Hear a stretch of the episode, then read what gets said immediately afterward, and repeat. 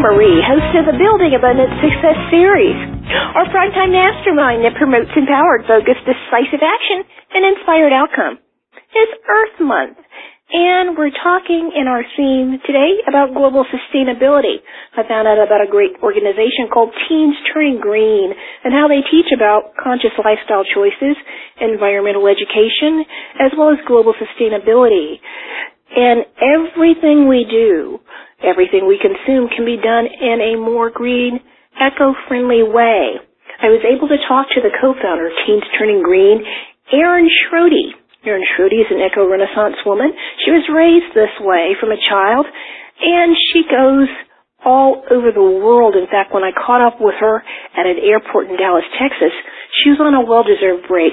Erin is still a student at New York University, and she'll be graduating next month. So, congratulations, Erin. You've seen her featured in Vanity Fair, Teen Vogue, 17 Magazine, on ABC, the BBC, CNN, the Huffington Post, just to name a few. And you can find out more information on Erin by going to her website, erinschrode.com, and you can find out more about Teens Turning Green on Facebook and Twitter. Teens Turning Green. Let's find out more about it. Hey Erin, how are you doing today? I'm doing well. How are you? I'm doing great. I know you're in an airport somewhere. Where are you at? I'm actually in Dallas, Texas right now. I've been on the go most of this month. We're um, doing a cross-country college road tour with Teens Turning Green. So it's been a ball, but lots of travel. Awesome. I'm glad to have you here to talk about the echo movement and I wanted to talk to you about your background. Tell the audience who you are, what you do, and how you got into this. Absolutely. So I'm Erin Schrode and I'm the co-founder of a nonprofit called Teens Turning Green, and an all-around green girl, I like to say. Um, I co-founded this nonprofit eight years ago in January of 2005, really spurred um, by two main factors. One is my mother, and the other is the um, location that I grew up. So I was born and raised in Northern California, hotbed for eco activity, I would say um, by a mother who, when she was pregnant with me, read a book called Diet for a Poison Planet that completely changed her outlook on the world and how she curated the space into which I was born. And that was the safest, healthiest environment she could possibly create in terms of products and practices and lifestyle. And I grew up with that being my norm, with carpooling, with farmers markets, with glass water bottles, with lemon and vinegar to clean the home. And I love that. This was what I thought of as, you know, a smart, responsible way to live. And Marin County, um, during the 90s, cancer rates shot up. And in 2002, my mom went to a meeting with a friend who just finished chemo said, uh, the supervisor said breast cancer rates have risen 60% in nine years. We have the highest prostate, breast, and melanoma rates in the world. We don't know why, and we don't have the money to do any research. And my mom was appalled by that and got together a group of volunteers to do a door-to-door walk, um, 150,000 households on one day to say why. They went and did a whole bunch of studies with UCSF, epidemiology department mapping, and nothing correlated. And I, I sat there as a young girl, 13 years old, go, or, you know, at the time 11, but by 2005 I was 13, going, why are the cancer rates so high? What is assaulting our health? What is assaulting our environment? And a study came out linking the ingredients in personal care products to cancer, birth defects, and reproductive harm. And that was the moment when I said, okay, this is something my peers can attach to. This is something that I, as a 13 year old, this isn't melting polarized caps. This isn't having to solar panel your home. This is switching your lipstick. And we mm-hmm. organized the first meeting in January 2005 with about hundred. I was in eighth grade, but mostly high school girls.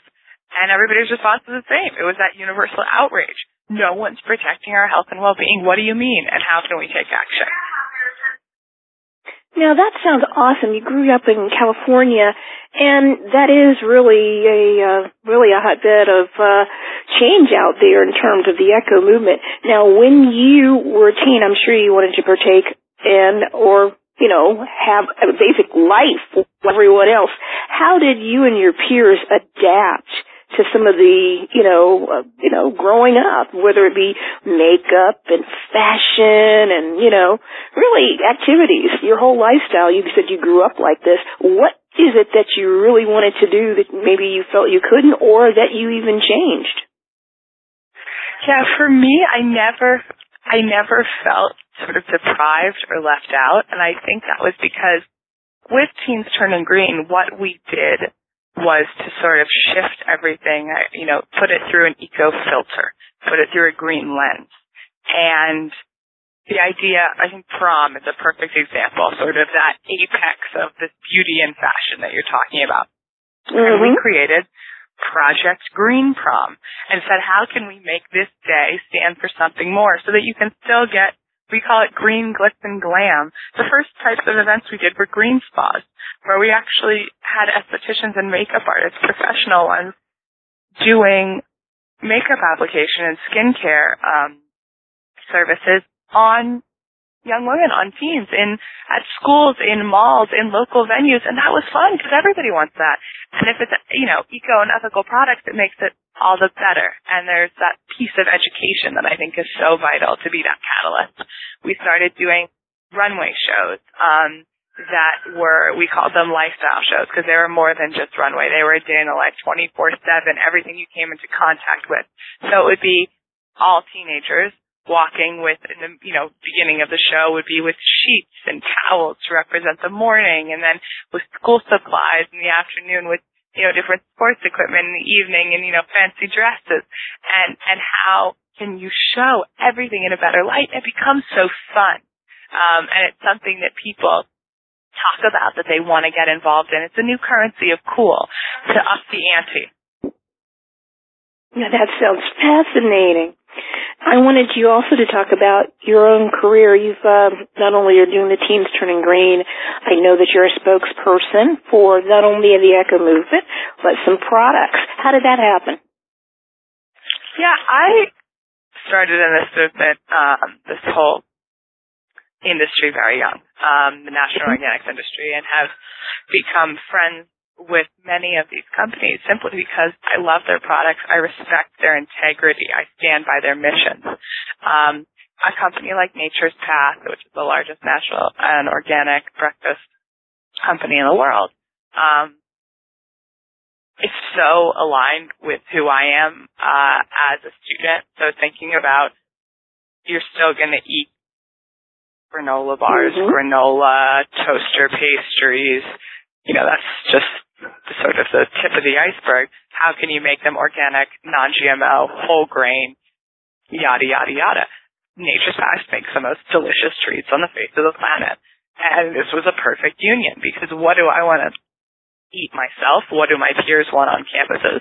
Nature's Path. Um, we actually, we do a, an event called Project Green Challenge every year, which is a 30 day eco lifestyle challenge. And one girl um, won Nature's Path toaster pastries as a prize and went into her campus store and said, "You guys need to carry these to replace a you know a traditional version, which is you know frosted with artificially dyed pink disgustingness, whereas Nature's Path has these beautiful beet dyed or, organic sugar sprinkles. Know, I got to go to their their factory and um, outside of uh, Milwaukee and it was so beautiful to be there where everything's being made and to see it done with such integrity. The family behind this company, they're fiercely independent. They so believe they walk the walk. And, you know, so that's how these partnerships really come about. I, I only stand for companies I love and use and eat myself. Um, or, you know, be it personal care we did in 2000 and we launched, um, 2007 or 2008, the Teens Turning Green collection co-branded with seven companies that we believed in in Whole Foods markets all across the country. And the idea was that we'd been being asked for years at that point, a few years, what products do I use? And we put out resources. The first two resources we compiled were the Dirty 30, which are the 30 most commonly found egregious chemicals to avoid in personal care and daily use cosmetics products. And the second were products we vetted for safety, sustainability, and efficacy, which is sort of my trifecta. Um, and we co-branded it and said, hey, here's some great stuff. Look on the shelves when you walk into a Whole Foods market. It's easy to become overwhelmed, especially as a young person, what works for my skin, what appeals to me. And it was great. It pointed people towards all of these brands that I love. I will point you towards anything that I think works. I don't care if I like it and it's good for the planet, it's good for your body, I'm going to talk about it. So a lot of those brands hear me talking. I do a lot of talking. I like sharing and get in touch. Awesome. Now you've been traveling, I hear, to over 40 countries. How is this movement internationally? Over 60 countries, actually, at this point. Uh, wow. I, yeah, it's a lot. It's gift. Uh, the global perspective is tremendous. I, in, in the U.S., I do get, um, you know, you get the naysayers, you get the, the haters, um, and pushback. They say this, you know, it's an elitist movement, the environmental movement, whatnot. I've gone to places in this world where the environmental movement is an imperative, and I think ultimately it's about reducing our consumption, reducing our resource usage, and that is accessible to everyone, and that benefits everyone. So the idea of using less and reusing what we already have. Um, an example is in Ghana. I lived in Accra um, and studied there for six months, and I was struck by the amount of plastic waste, uh, plastic water sachets all over the ground, littering the city. And I thought somebody's got to be doing something about this. And sure enough, Google search found that there was an expat there who had set up a company and called trashy bags. He was employing Ghanaians to go around, pick up these trashy bags. He was using reclaimed water to wash them, harnessing the power of the sun to dry them, and then having them stitched together into tote bags, backpacks, sports bags, and reselling them, both to a domestic and international market. And they collected over 10 million bags at that point, um, which was a few years ago. So I went to this man. I said, what are you doing around education? What are you doing with students? He said, nothing. Was, this has to resonate with these kids. So I started going into middle schools and talking to students and I would start really simply, hey guys, so what do you drink water out of? And they see, you know, foreign girl, probably aid worker coming in asking us about how we drink. You know, oh, we drink water out of water sachets. They call it pure water. Pure water, pure water. And I said, oh, okay. Well, what do you do with them after? And you can tell that they've never been asked that question before. Mm-hmm. And they mm-hmm. sort of looked at me with blank stares. And I said, well, do you ever see them um, after you're done with them? They go, you see the wheels start to turn in their heads. And, mm-hmm. you know, one will say, oh, well, I see them on the side of the road. Or, oh, well, they were in the gutter when my grandma's house flooded. Oh, I was at the beach and, and waiting in the water and they were all around me. And within seconds, at least two kids in every class would run out to the schoolyard and come back in with armfuls and want to know what they could do. How could they be a steward of the earth? How could they be a more active citizen? What were the action steps? And that's the response universally of young people. We understand our environment. This is where we live, work, and play. We have to protect it. What can you do? It's about activating those minds. So it doesn't matter if you're in California or if you're in Ghana or if you're in Haiti. I've done a tremendous amount of work in Haiti. If you're in Cambodia. I don't care. This response is universal and there are so many things that don't require additional resources, that don't require so much time, don't require, you know, huge amounts of money to implement, that are simple, that are effective, and that set these kids on a lifelong path of activism, of consciousness, stewardship. Damn, I'm on my soapbox now. yeah. well, what's the most eco-friendly co- uh, country you've been to so far? The most eco-friendly country. Oof. Um, you know, I, I search out sort of the best of eco everywhere I go. A lot of the Scandinavian countries are doing really incredible things. Um, Costa Rica, you know, they rely on ecotourism, so the environment there is, is very, very important to them. Um, I've seen some really interesting work in Peru, specifically around agriculture. I don't know if I could pick one. You sort of search it out. I thought about making a world map and putting, you know, my favorite eco destination services, etc., um, all around. I just got back from a speaking tour in Australia last week, and I was incredibly impressed with the consciousness over there, sort of universally. They're, uh, I would say quasi obsessed with their, their biodiversity, you know, rightfully so. They have an incredible ecosystem and they want to protect it, um, fiercely. So it's, it's really interesting to see the entry points for all of these countries into environmentalism, into advocacy. Now you have traveled all over and I know that, uh, you also have modeled and whatnot. And I want to talk to you about beauty and eco-friendly ways I love it. Believe me, I, I I love to dress up and you know make up and do some wonderful things.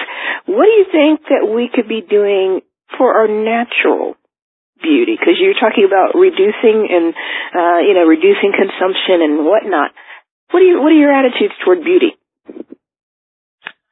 I think that beauty is an act of self-expression, and you should be allowed to do and wear and look however you want, feeds your soul, makes you happy, fits your mood on any given day. So if that's really loud look, that's great.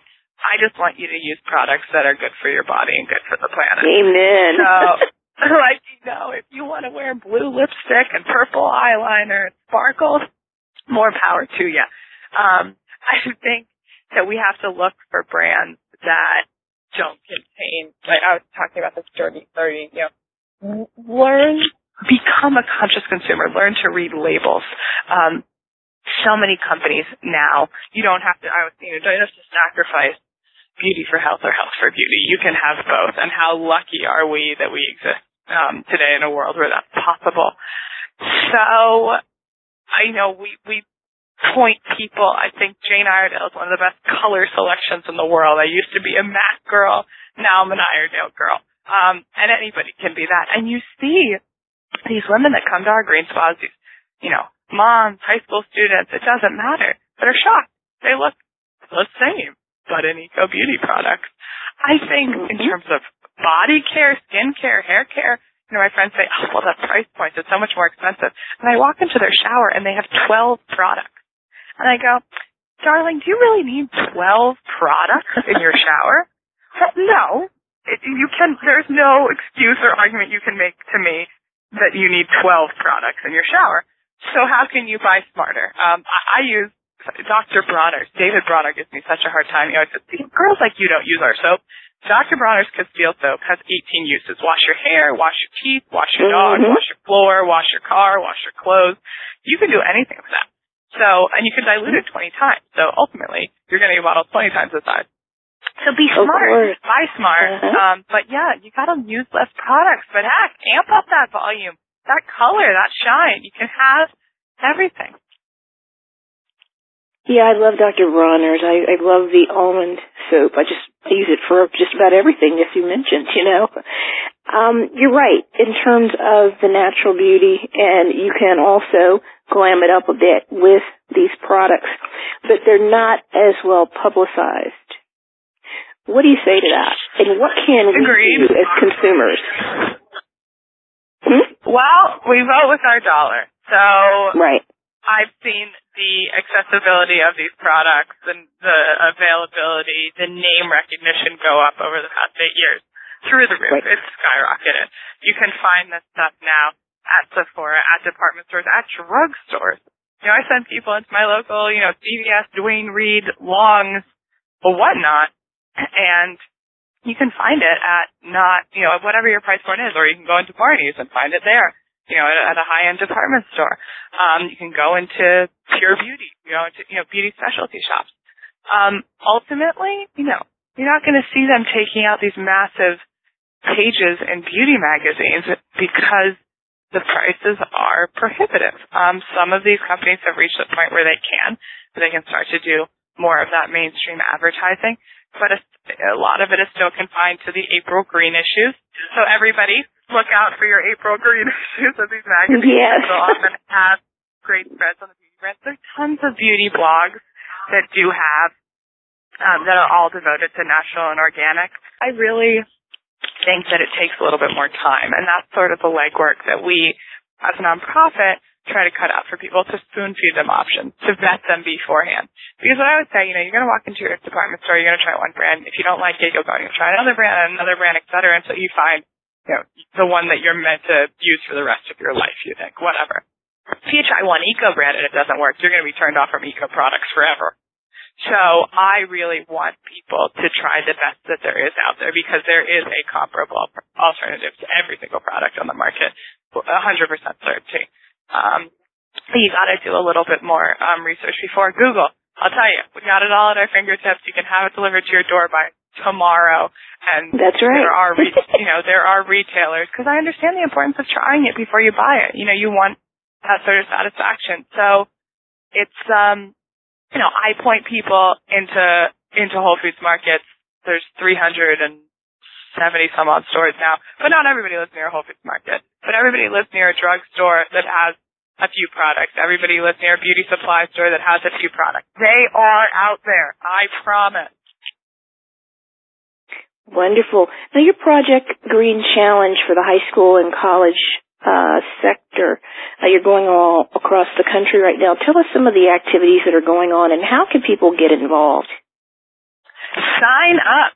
Go to our website, teensturninggreen.org, or you can go to projectgreenchallenge.com, which is a microsite. A few years ago, um, we were talking about how we can distill down our messaging yet amplify it out even further. We have so many different programs in beauty, in fashion, in school lunch, in cleaning, um, in in janitorial on school campuses, in literally every aspect of of one's day. So how do you really organize that in a way that makes sense and how do you take it to the masses in a broader way? So we created Project Green Challenge, which is a 30 day eco lifestyle challenge and every day has a theme. So these are the different entry points. One will captivate you, if not more. And do, you, do you hear this beautiful announcement going on behind me? Um, so everyone will, will want to get involved, will be hooked. And then each day there are challenges, green, greener, and greenest, um, different levels of engagement. So you might have an organic chemistry exam the next day. You can't go as deep, but the gardening challenge might fascinate you. The paper challenge might hook you. The alternative transportation one, the, you know, advocacy platform. Um, and then at the end of the 30 days. There's a final exam. There's a video recap and people can apply to be in the challenge finals.